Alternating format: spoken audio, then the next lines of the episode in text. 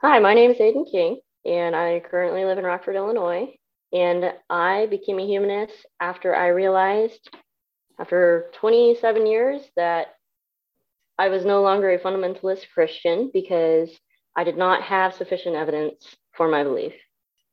It's not about sticking to one belief system just because you've been told to stick to that your whole life. You're not just, you know, conservative because you were told well that was just the right way. You look at, you know, the values and the opinions of somebody in a political party, or if you look at a religion and you look at, you know, does this religion suit my values and you know my personally held beliefs and does this follow the evidence and as humanists we look at if it does not follow the evidence well then we need to find a way that either we can find better evidence or find a new belief. yeah.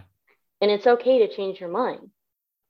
The reason why this movement is important to me is because I, again, came from a very fundamentalist background, and there was a lot of emotional turmoil and damage, not, the, not just done to me, but to my family and the people around me that I cared about. And looking at humanism, it's a movement for not just the reduction of harm, but also for the betterment of humanity itself. And we can all interpret that in our own ways. We don't have this dogma that we have to stick to. And I really do find that amazing. I believe that humanists must attack belief systems because beliefs inform action. So if you look at today's politics, you know, today's um, commercialism, today's systems, just socioeconomic circumstances, all of that is informed by personal beliefs, strongly held personal beliefs. And if those beliefs are not challenged, there's no room for development, for growth. And challenging a belief can be seen as a form of attack. However, again, without that attack, there's no room for growth. There's no room to change ideas and thoughts and learn from them and become better. Attack is not necessarily meant to be aggressive, it's more about being assertive when challenging others' beliefs and their belief systems. You're not attacking the person, but you may be attacking the beliefs, and you're not going to let up on that because you do feel that those beliefs may be poorly informed. The Humanist Being presents When Humanists Attack.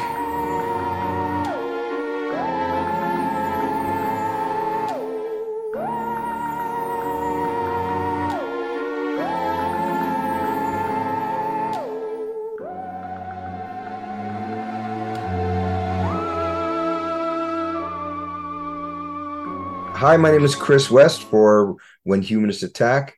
Uh, today we're going to be speaking with Aidan King. Um, Aidan is a current uh, co-conspirator in the group here with When Humanists Attack, but I found or heard about Aidan when I was listening to the Atheist uh, Community of Austin program, the Atheist Experience, this last January, and Aidan had called in as a caller. And when I heard what Aidan was talking about, I felt that I wanted to reach out and talk to her and started a friendship and a discussion with her. And I wanted to give Aidan an opportunity to share her story more deeply than, than that format allowed for. And um, joined with my uh, co host, Roger Kimmel Smith. Roger, welcome.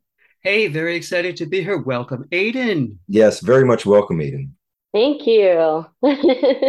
so, Aidan, tell us about your your story. Tell us uh, more about who you are and and what your background is and and your life experience. Absolutely. So uh, I was born in Japan. I'm a military brat, so I am Asian, but I am not Japanese. and I was born to uh, two parents in the military, in the Air Force, and they divorced when I was three. I ended up living with my mom. And while I was living with my mom, subsequently, she got very, very much into um, a fundamentalist Christian sect, like fundamentalist Mormonism without the polygamy. for her, she grew up um, really just being a, a non practicing Catholic, you know, Catholic in name alone. And then when she got pregnant with me at 20 out of wedlock, she mm-hmm. kind of found support at the time in the church. Mm-hmm. So they took her in. And in fact, that was part of the reason why she said that my father divorced her was because she got into the church and he was not about that. Were they both uh, active duty at the time that they met, and and your mother continued to be in the Air Force while she was raising you? Yes. So they were both active duty. They met in Japan, mm-hmm. and then she got pregnant with me, like I said, out of wedlock. so I'm a bastard child, and my mom continued to work until she had remarried the man that I call my dad. He's my stepdad, but we don't talk like that. And when she got pregnant with my sister, seven years younger than me, that was when she got out of the military.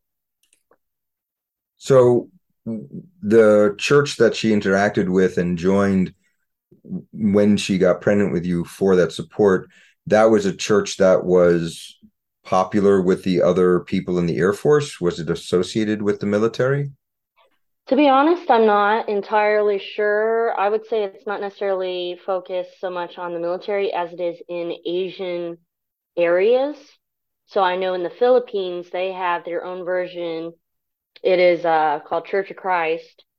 And they're known to be called non denominational but they are extremely fundamentalist. Um, when you're talking about fundamentalists, like I said, if you if you imagine Mormonism, like women are not supposed to wear pants, following you know very uh, very very strict rules based off of Numbers and Leviticus, and yet preaching this idea of Jesus coming and repealing a lot of those rules, and yet still having to follow those strictures. And in fact, I, I used to laugh about the belief system because it was just so uh, such a juxtaposition on itself you know they'd say one thing and then the very next minute they'd say the exact opposite that i i would compare the way that they followed the rules as uh, the pharisees in the bible which jesus called whitewashed tombs or a pit of vipers. So so a um a thorn in their their side from an early age when did you start pushing against the the cognitive dissonance that you were feeling from that type of contradiction well i guess the first thing i would say is the very first moment that i had cognitive dissonance was about when i was seven. I was in the church. I had just listened to this this wonderful wonderful sermon in my mind about uh, this couple that was in, I believe, I think it was China, and they were proselytizing, you know, to a bunch of these atheists and you know Buddhists and whatnot, and all the the things that they were doing, like you know, creating better um, structures supposedly for you know low income villages and that kind of thing and i was incredibly moved and uh, after the sermon, I went up to the preacher and I was like, I want to do that one day. And he was like, Oh, well, you can't do that. You're a girl.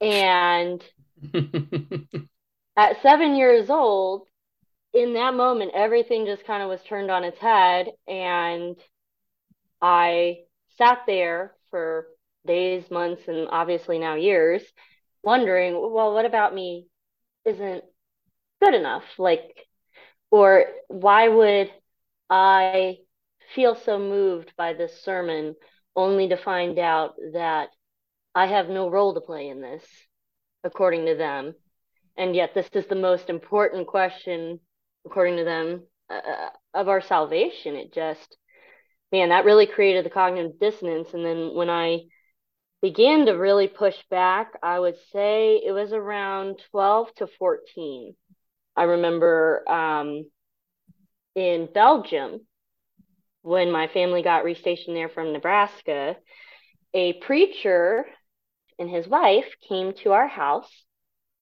I didn't know what was going on at the time, but they went to speak to my mom and dad.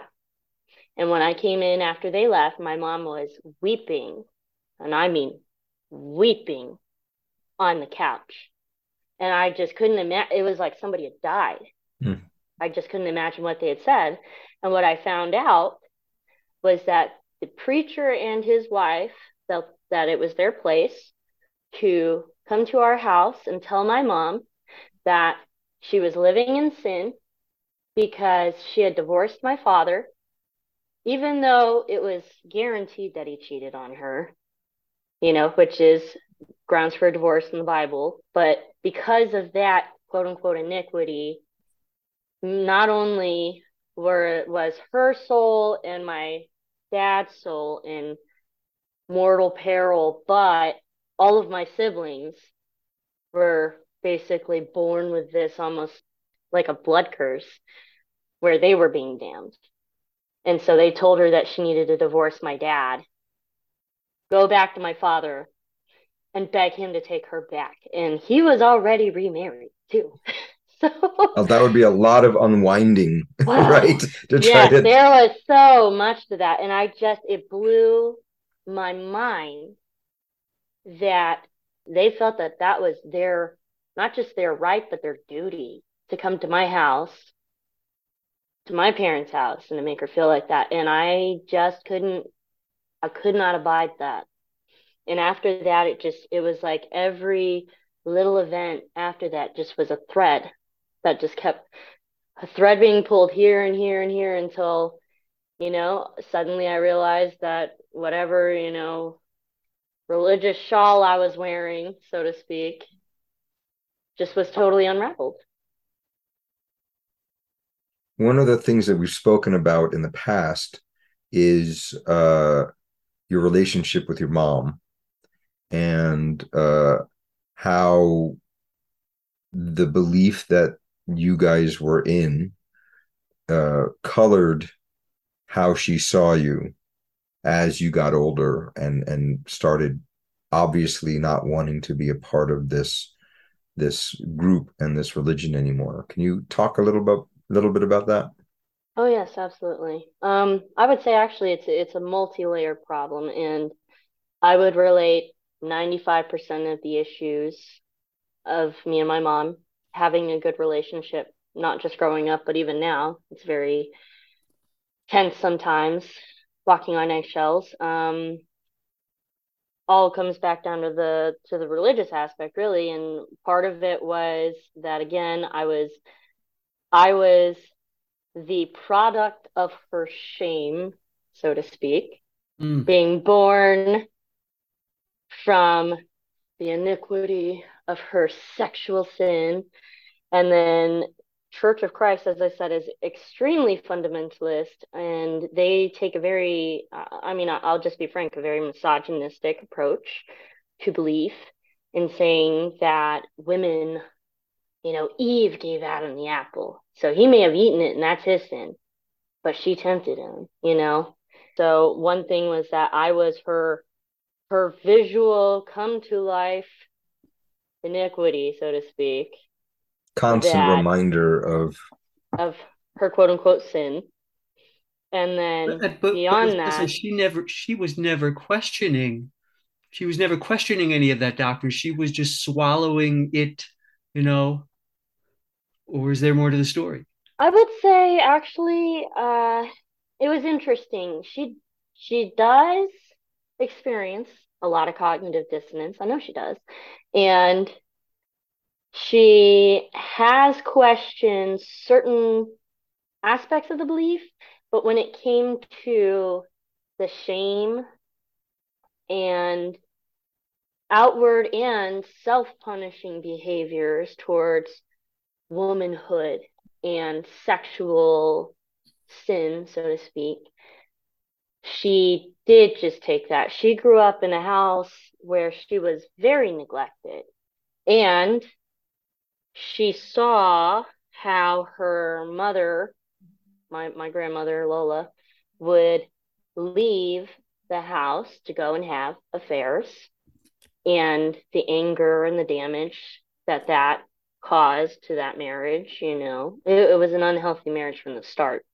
But being a child, seeing that and being neglected and feeling unloved, especially, you know, really affected her. So when it came to internalizing those lessons of shame and guilt and self punishing and allowing outward punishment, I mean, she never got beat, but she was, you know, emotionally and mentally abused by many people in her life before, you know, I ever came along. It was a continuation of that. And I, in fact, I do compare the way that I grew up in church, I do compare that to an abusive relationship. You know, I, I hear, mm-hmm. I've heard the term before, I think on Seth Andrews' podcast, The Thinking Atheist, uh, battered wife of Christ. And it really does feel that way because they tell you every Sunday that you're going to hell, that you're just never good enough. It, it, it truly is like they suck you in. And this is what happened to her. She was alone, she was pregnant, and they offered her support. And what the church was doing is the same thing that an abuser does. We love you, we love you, we love you, we love you.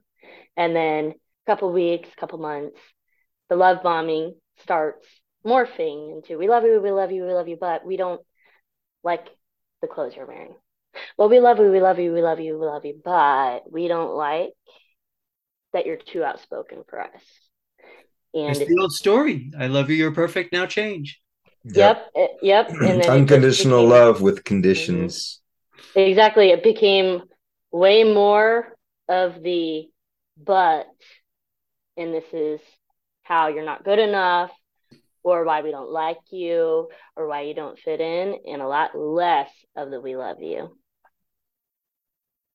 so what how did that unpack in your relationship with your mom as you were becoming a teenager.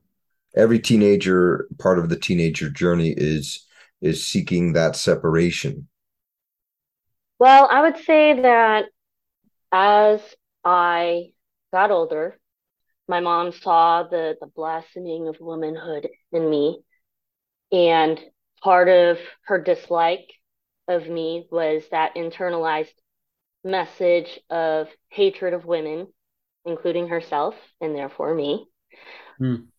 part of it was she saw again every single day her manifestation of her quote unquote sin.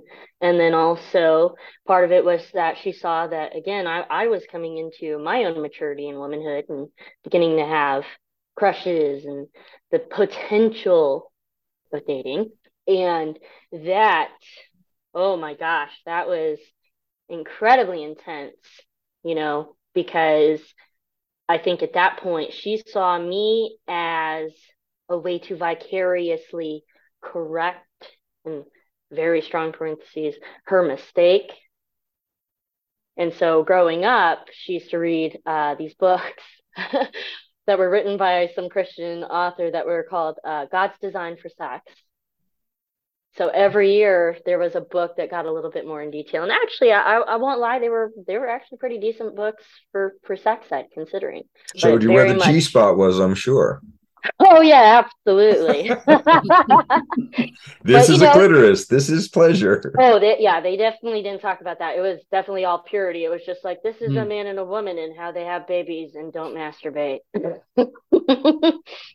but you know, when she saw that I was interested in dating and stuff, she was just like, you know, constantly trying to keep me away from that because she wanted me to be pure. Because i again i think she thought she could rectify whatever mistakes she thought she had made through me.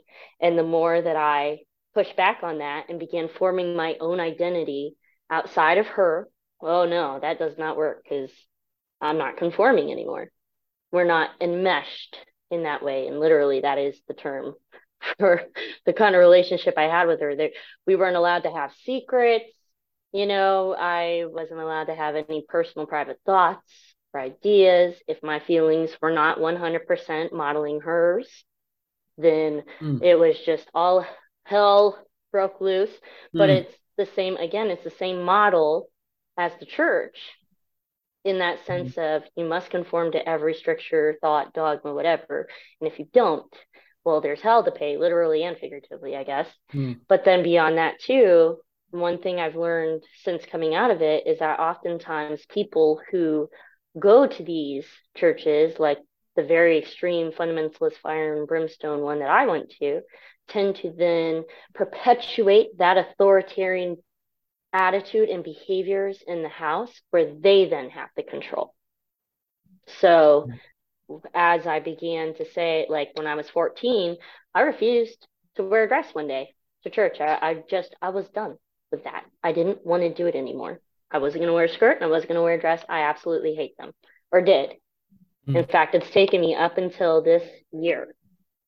So 14 years later before I wear dresses when I want because I hated them that much. Recovering but, sartorial shame or whatever. Oh yeah.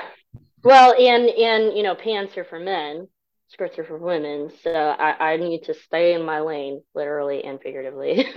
but as far as like when I she was like, Well, if you know, we're not going to church until you wear until you change and you're wearing your dress. And I said, Well then I guess I'm not going. And she was like, Well then you're gonna be grounded until you and I was like, I don't care. I'm not going. I don't want to go anyway. At 14. That perfect moment up, for it. Yeah, absolutely perfect moment for it though. Oh Lord. Yeah, that blow up was pretty awful. from from the standpoint of today, knowing what I know about you, an explosion like that seems inevitable, you know, mm-hmm. sort of bizarre that it took until you were 14 but but I want to ask something else uh, mm-hmm. about y- your military brathood. I mean, were you moving from country to country, but you know, between childhood and fourteen? And I would think that that that international experience must have cut against some of this dogmatism, you know, and probably more for you than for your your mother. If she sounds like she was just relying on authoritarian structures all the way from the army to the church to, you know, the totalitarian home. Yes, I, I would agree with that. You know, I, I would say growing up, I moved from country to country. Usually the longest places we stayed were three years because that's a mm-hmm. typical mm-hmm. tour. However, we did do six years in Nebraska and I believe six years in Germany for sure.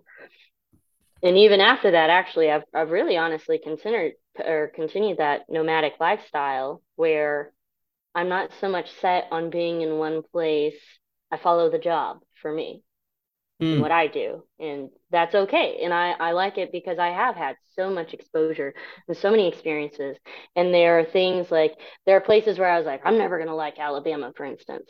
But you find beautiful things and wonderful people and great places to eat and whatnot in all these different places. So in that way, yes, that definitely was mind opening. And I think not just the moving in the military aspect, but also the generational change, really, I think, was a big shift in the thought mentality.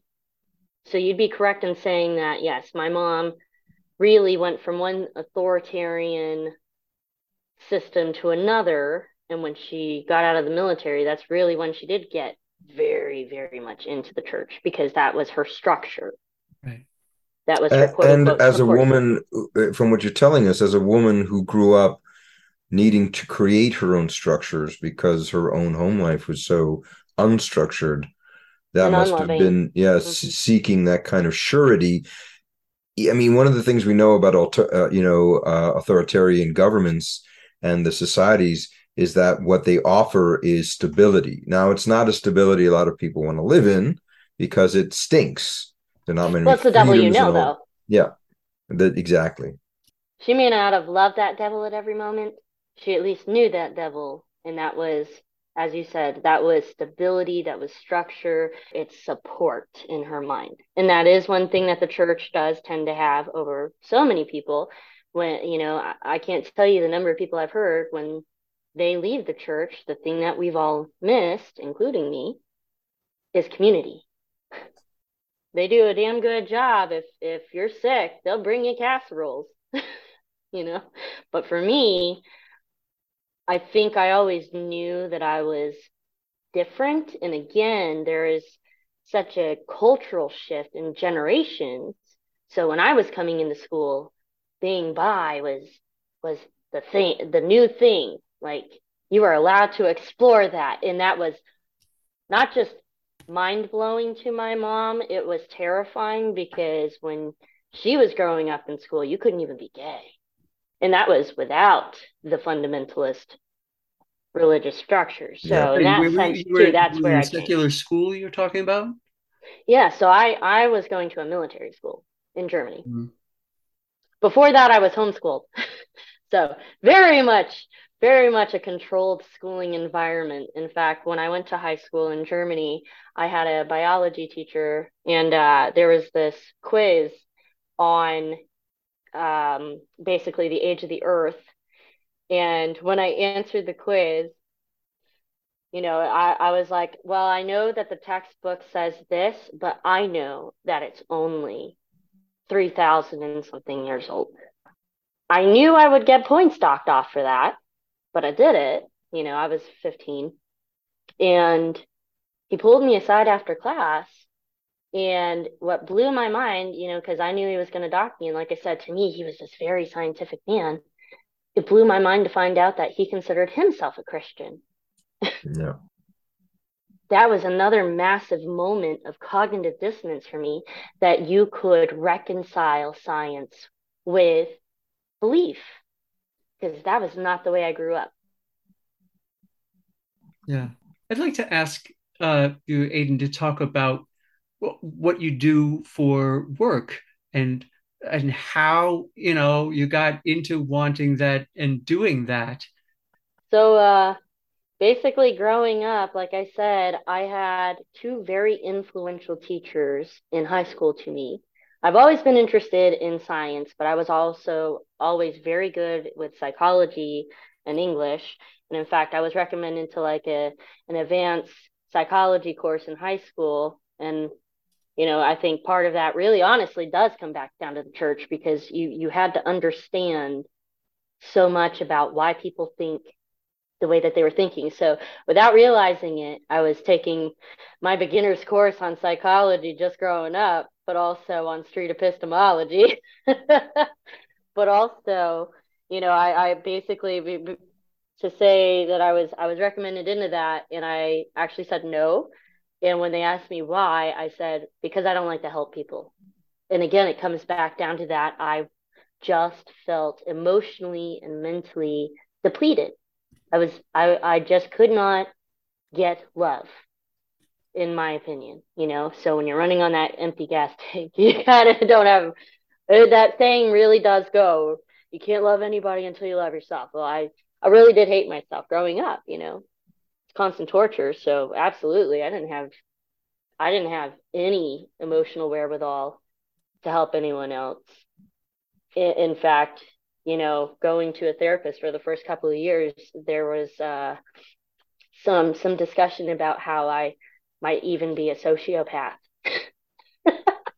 I mean, because of lack of, lack of ability to access your emotions. Yeah, I just couldn't. Yeah, it's just so well, but also because you had all this astute uh, insight, mm-hmm. you know, and and if you were already, you know, manifesting cognitive dissonance and having grasp of psychology, you were able to get objective oh. input. Mm-hmm.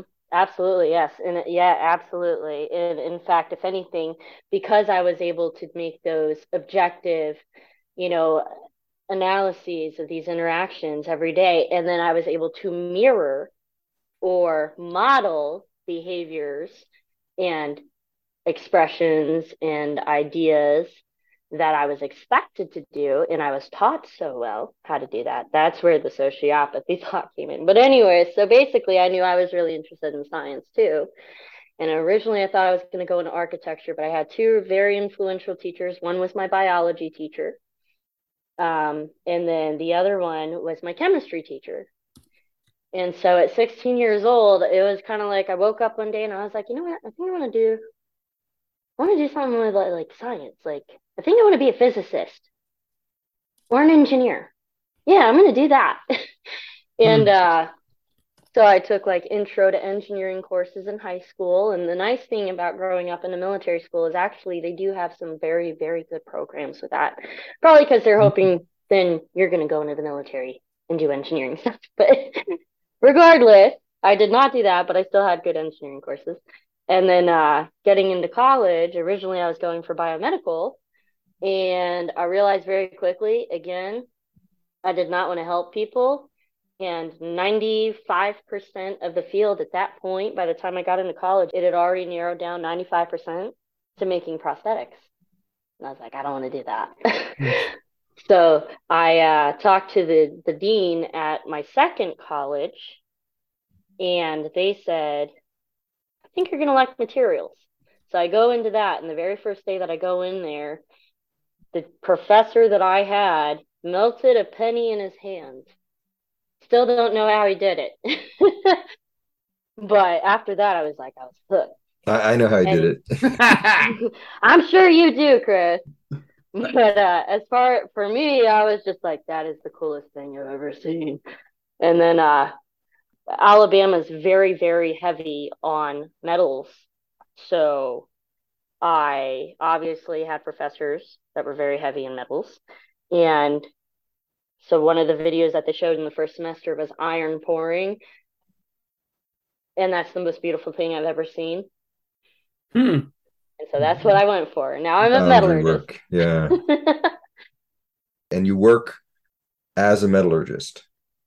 Yeah. So actually, uh, when I originally started out, technically my degree is material science and engineering. I did my internship with Hubbell Power Systems which really was a co-op. So I would do half a day of school because that was the course load that I had then, and then I would work a full day at Hubbell Power Systems three days a week.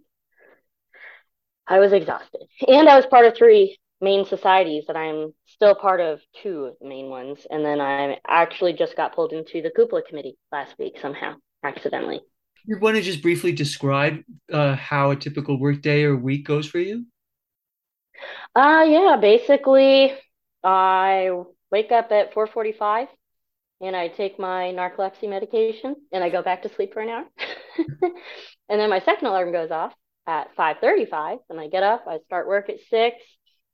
Most of my job is running the lab while I don't know how I manage to do this every time because I hate supervising. I have ended up as a supervisor over the lab and all the employees on all shifts. for every job I've worked. So competence is something that people want to use. I'm sure. I just hate supervising in all honesty. I hate that the more the higher in management you go, the more you have to supervise and the less hands on you are. I really do. but it is what mm. it hmm. You get problems taken care of the way you want them taken care of. Fairly well, yes. I, I, I use the three F's rule. And it's not the fun kind of F's really, but it's firm, fair but friendly as my management technique. But yeah, so right now I have two techs, one on each shift, and we run sand testing for casting process and then the metallurgy. I also do equipment repairs for the lab and then root cause analysis investigations as well as process improvements, as well as being a metallurgist, I am inherently quality. So I make sure that I track and log all of our data for X amount of years that's required via ISO and IATF. And because I am in safety critical automotive, they're very stringent requirements. so there's there's a lot of little nitpicky things that I do right now. I am doing an investigation on three failed parts, different parts for different things. And then I'm also, again, daily logging that, running the lab. And then I also have been working on changing the charge mix for the actual ratio of materials that we do in our initial melt right now. Yeah, I mean that's that's the the surface of what I do. like real everyday engineering. So that's that's it's cool. You've always uh, described how when you're doing that kind of work, it's very fulfilling, even though there's a lot of extra hours and things of that sort. You you and a find lot of stress. a lot of stress. Yeah. One of the things I wanted to touch on um, was uh, your medical situation because one of the reasons that that you called in on that mm-hmm. particular episode of the atheist experience is that Dave Warnock mm-hmm. was on. Dave Warnock, famously of dying out loud, and uh, you also have a a chronic uh, and um, I think terminal um, or at least serious long term condition. Why don't you why don't you tell us a little about that? I remember you telling me a story about um, if it had been handled earlier on in your life, you probably wouldn't be dealing with this, if I remember. Right. Yeah. So I, I actually I have a few conditions. One of them, as I mentioned earlier, is narcolepsy. So, you know, I cannot control my circadian rhythm. My body does not regulate that. And actually, narcolepsy is an autoimmune disease that your immune system basically attacks the neural connections in your brain and destroys them. And once they're destroyed, it's they're just gone. As far as science is right now, they cannot be repaired. The thing is, is that when you have one autoimmune, you have multiple. Because again, you know, your your immune system is not going to be like, oh, these are the sleep wake cycle cells, you know, so we're just going to hit those. Like they get everything. So I'm also losing control of my muscles. Um, my joints are already extremely arthritic, including in my neck, which is why I have to like lean and support myself a lot. My back constantly aches. I'm in constant pain. What most people would consider a seven for them, I've labeled as a two or a three because it's just, it's chronic. It truly is and no amount of ibuprofen or gabapentin or anything else is going to fix it. But then, as far as um, one of the things that is a medical problem for me is I have adenomyosis, which is basically endometriosis, except it grows inside this this scar tissue that I developed during, you know, my my curse as a woman. that time of the month, basically when that that tissue sheds at that time, it scars my insides, and so that that scarring and that tissue grows both inside and outside of my uterus. And when I was 14, the pain was so intense, and again, I am very used to pain, but I literally was in so much pain all of a sudden that I keeled over, got very sick.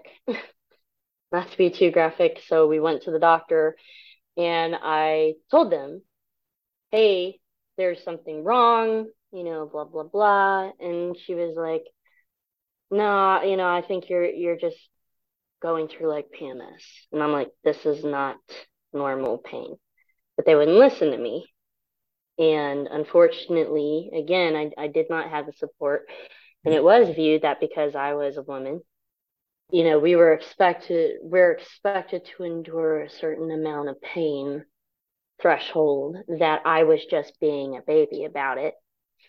And so after when i finally actually went to my second college which the first college i went to was a very christian college also church of christ but the second one that i went to they their secular college had one of the best medical programs in in the us for colleges and they found that the damage between having that being ignored and then the uh, just to be frank the multiple rapes that i experienced at the hands of somebody at that first christian college mm. had too far damaged me mm. for repair so i also experienced literally daily chronic pain from that and then as far as like i said when you have one autoimmune you have multiple um, i was looking into that and that i was trying to get a second opinion and then unfortunately i lost my job insurance. at the time from from covid yep lost insurance mm. and then hmm.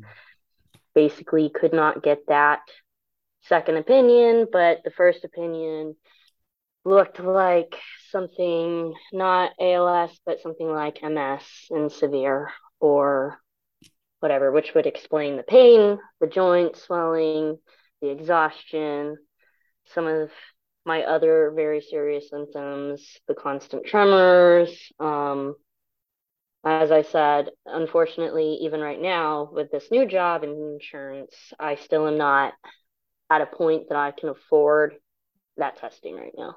God bless America. and our and our medical system, right? And in yep. our insurance system. Yep. But that being said, you know, uh, the reason why I called into the atheist experience from this, part of it was again, my mom at the time, in her mind, her identity is I am a Christian.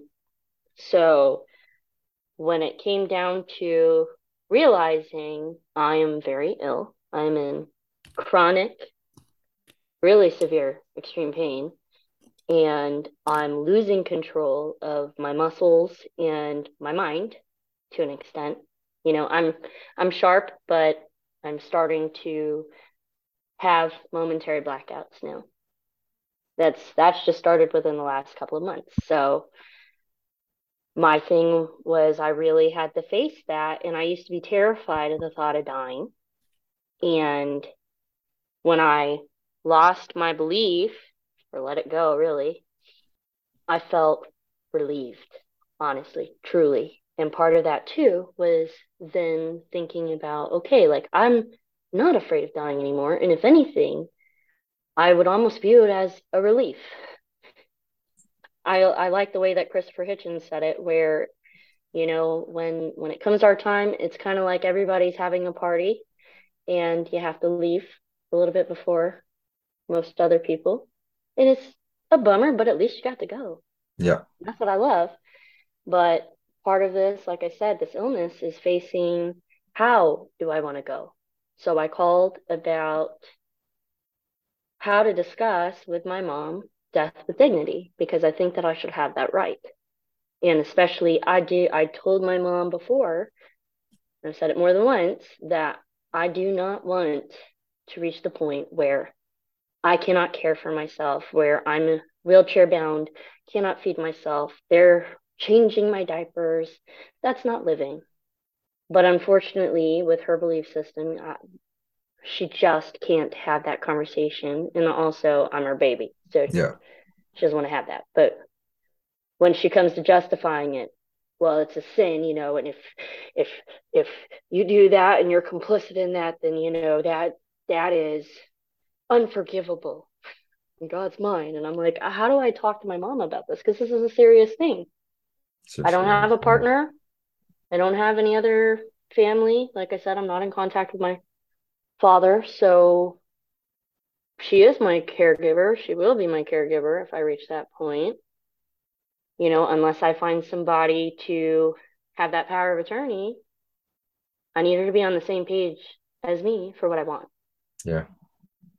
So that does bring me to an important point and one of the reasons why I think talking with you really brings home one of the things that we as an organization have been talking about for at least a year, which is the things that you get from your belief, that community, even though community that community is screwed up and it's telling you you're wrong and you're you're gonna burn in hell if you whatever is that we on the secular humanist side we don't have those structures. We don't have these groups we don't have a place for someone in your situation to go. And that's why I reached out to you because I don't think anybody should have to go through any of that feeling alone. And we're such a nascent organization. We don't have the resources to be able to create what I think I'd want to create to make sure that you would have that support and that you'd have that place, and you'd have those people. But that's the vision that's really that's really the vision. I, am watching TV and I'm seeing, uh, you know, St. Jude's Children's Hospital. I'm like, well, okay, St. Jude's, you know, great, but where's the mm-hmm. the non St. Jude's? Where's the anti St. Jude's, you know, hospice? Where's the the the uh, the cool Vermont uh, retreat where chronic illnesses can go and mm-hmm. spend their last days eh, around people who love them and who aren't going to guilt trip them. So Oh yeah, absolutely. I mean, that's that's one thing is that, you know, as every day I'm I'm looking at my mortality. Every day what do I want my life to look like? while I have this capability and this and that. But one day I'm not going to have that. Yeah. And I don't know whether that's going to be three years or five or maybe 10 if I'm lucky. But, you know, there's going to be an end to that. And when that happens, what supports do we have? And in fact, you mentioned that how I called AXP the one time, that's how you saw me, but I, I was on there twice. And the second time I called um, was a follow up on that. And both Dave Warnock and at that time Matt Dillahunty came back from his surgery. and they both said that unfortunately there's just really not a structure for us right now. And that is something that I look forward to hopefully maybe at least trying to start the brainchild of building in our own organization. Yeah. But also, you know, there are so many things I want to do before I go, of course. And I'll never get to them all. But that is one of the ones because I know I'm going to need that. Everyone dies, you know, and having a support system, as you said, that doesn't guilt trip you, where I can spend whatever, however many days and and the time that I have and the ability or the capabilities that I do or don't have, faculties about me, time, you know, uh, to be able to have a peaceful, calm, supportive environment without the need for a God, without the need for this idea of the future. So, absolutely, yes. And, and if you decide I'm done, that the people around you are like, we're there with you for that. Right, exactly. And that's just it. When I go, I want my end to be a celebration of my life. You know, for growing up in Christianity and this promise of an afterlife, it just always amazes me how terrified everyone was of dying and how deeply they mourn as well when they have this whole dogma, you know, in this whole mm-hmm. mentality of, well, we're going to see him in the next life. So, kind of all, that was another cognitive dissonant thing for me. Like, wh- why aren't you celebrating that they're dead? but, you know, for all of that, you still mourn. And for me, I want my, I want to choose when I go. I want to choose how I go. I don't want to die in immense misery and suffering and pain, unable to care myself and humiliated, not living, as I said. But also, I want to have a celebration and create this wonderful last memory for myself before, you know, my flame goes out. And I want my family and my friends to have that memory as well too, you know. And in all honesty, you know, with the amount of pain that I'm in, I've thought about it more than once with the lack of resources right now that we have. I've just thought about, you know, one day I'm going to say, I'm going camping by myself in a national forest. And when I really say that, what I'm saying is, it's done. But that's that's just not the way to do it. Let's No. just be honest. It's No. not. But we just don't have the support structure right now for any other way. Well, let's let's strategize about that, huh, people? let's let's figure Well, this I- out. Be definitely that that'll be something we'll strategize in the future, I'm sure. You know, this Well- is not a thing that we have to resolve today, of course. No, not today. But but when I when I first got to know you, one of the first things that I did, and um, that's just what I do, is I looked up non-religious, secular, humanist type uh, places where people can go and deal with, you know, hospices. And there was like, well, we had one in Minnesota, and it was going for a while, but then it closed, and there was one over here, and I'm like, there's got to be enough resources within true. the non-religious community to make something like that happen. I think that one of the things that that we do as people is we create systems for the needs that are in front of us, right? We we look around us, we say, "Oh, that's a need," and we work on that need because you're affiliated with us, because we care about you, because you've really become a very good friend of ours. This is important to us you know i have no idea what kind of resources we can throw at this or what kind of resources we can make happen for this but th- this is important to me not Oh, just yeah. not just for you because i care about you but but for all of us who knows Yeah, i could find out tomorrow that I'm, I'm i'm you got a month to live you know who knows Exactly, that's what I mean. You know, we all die. Yeah. And I think that, you know, part of it is looking at what what we need to do or, you know, what we should be doing in activism for political rights, you know, because this is very much a political issue as well. But also, yes, you know, as far as resources, while we are a small group right now, as you said, there is truly a growing number of non believers and there are organizations coming about not just you know just general humanist groups but things like a non-religious version of aa you know? I needed that. Yeah. or the secular therapy project which i am currently enrolled in and which is wonderful. You know these things are coming about it's just taking time. But certainly this is one thing that i do have as a, a goal for my literal bucket list that does bring me to one interesting question because one of the things we've talked about in a number of our meetings and and uh, a position paper we're planning on on putting out is not so much what we think is going to have to happen after we die, but what do we want done with our remains? Do we do we want to be buried and have a tree planted on top of us? Do we want to uh, be cremated? Uh, do, do we want to try to do something very low impact? Because um, cremation takes a lot of energy. What what are your thoughts on that? Just just to to ask the question. I mean personally for me i'm gonna be honest i won't exist anymore so i don't care. Now i will say mm-hmm. i do not want my funeral or whatever that might be to wake and funeral if depending on where i am you know in the south they do both. But i don't want that to be religious absolutely and just like if my mom wants a religious funeral, I will give that to her. If I do not want one, then I do not want one. And I, I do think that if anybody loves and respects me or my memory, that they would follow through with that wish for me because I don't want my funeral to be some jacked up event that ends up being this weird religious thing that makes people feel yucky about all the proselytizing that's going to end up happening you know.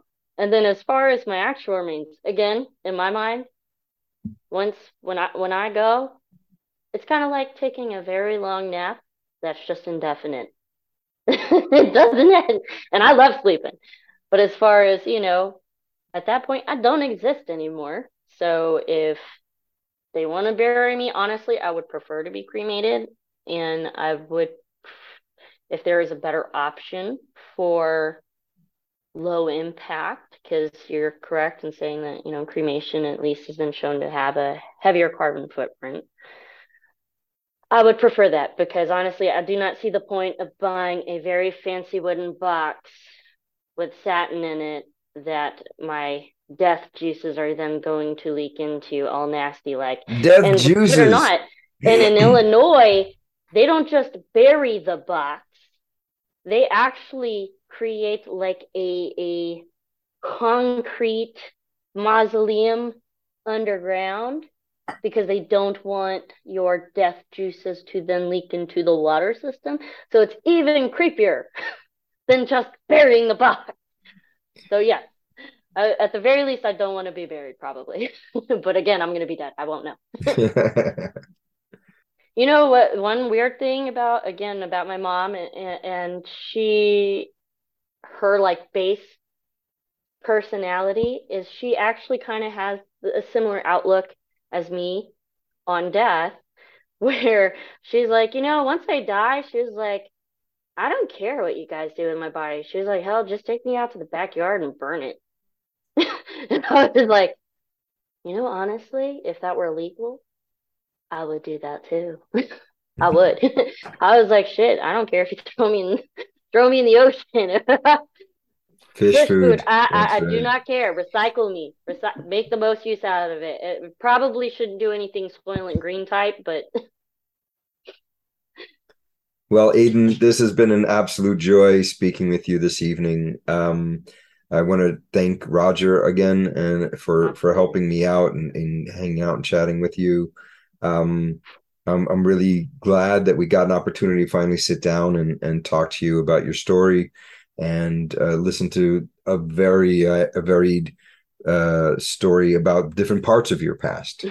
um, it's always a joy to talk to you and learn more about not only your your own personal experiences, but the way you see the world, which is different than the way I do, which is always enriching. So thank you. Absolutely. Thank you. And again, thank you to Roger and, and you for taking the time to do this. And, you know, again, there there are plethora of stories. I mean, literally at least 18 plus years of it. But but thank you for taking the time today. And I, I look forward to doing this again. And I always look forward to talking with you guys. And here's a postscript. A few weeks after we conducted this interview, Aidan suffered a significant loss. She had to put down her beloved dog, Sheriff. And she came to us afterwards saying the experience of losing Sheriff had created at least a sense of hope for her of greater common ground with her mother. Listen. So, Death with Dignity, my mom, through this thing. I think actually she's coming to terms slash is cognitively moving towards peace with death with dignity. Okay. When her dog died, when she died, it was really sudden, sudden and very emotionally painful for my mom. In this event, all of us came home, all of us were there. We all said goodbye spent time with him, gave him, you know, the best of our attention, the best of our love, and he was happy. Honestly, like if like his last night and day, like to have gone home, to spend that time with him, have those last pictures. I brought my professional camera. Mm. You know, I captured the last moments with us and then I was able to give him his last dinner we all, you know, we got the area ready for them because we did it at home. They brought a vet van. We did it at home and put out like this blanket. And he just kept going back between all of us, smiling, you know, in his dog way, wagging his tail, booping his nose on our faces because he's he was blind and deaf at that point, basically. Because I think he could feel that we were there was an anticipation in the air. And then, you know, we gave him a sedative and oh, my dad gave him sirloin steak. Mm. And then, you know, he got the sedative. It works pretty quickly. He got tired.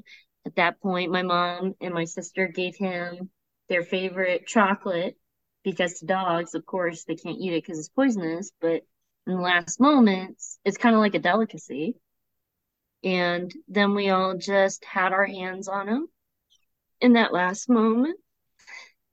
And that's what i mean. It it's painful because there is a hole in my heart but mm-hmm. it was truly a lovely moment. And after that my mom just kept saying i wish we could all go like that. I wish we could all go like that.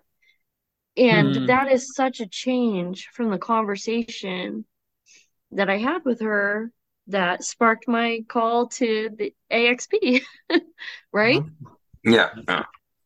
I mean, that just, man, that's massively different. And so I think there's a lot of good that came out of that, especially mm. because mm. even if it's real or not, in my mind, I've always made this deal with Sheriff that when he was ready to go, I would come home and he would let me know that he was ready to go and he would wait for me to come home. Mm. And whether it's real or not, I hmm. feel like that promise was fulfilled between the two of us. So it was it wasn't horrible. It was hard and definitely sad in some senses, but it was also lovely. Yeah, yeah, yeah. Beautiful.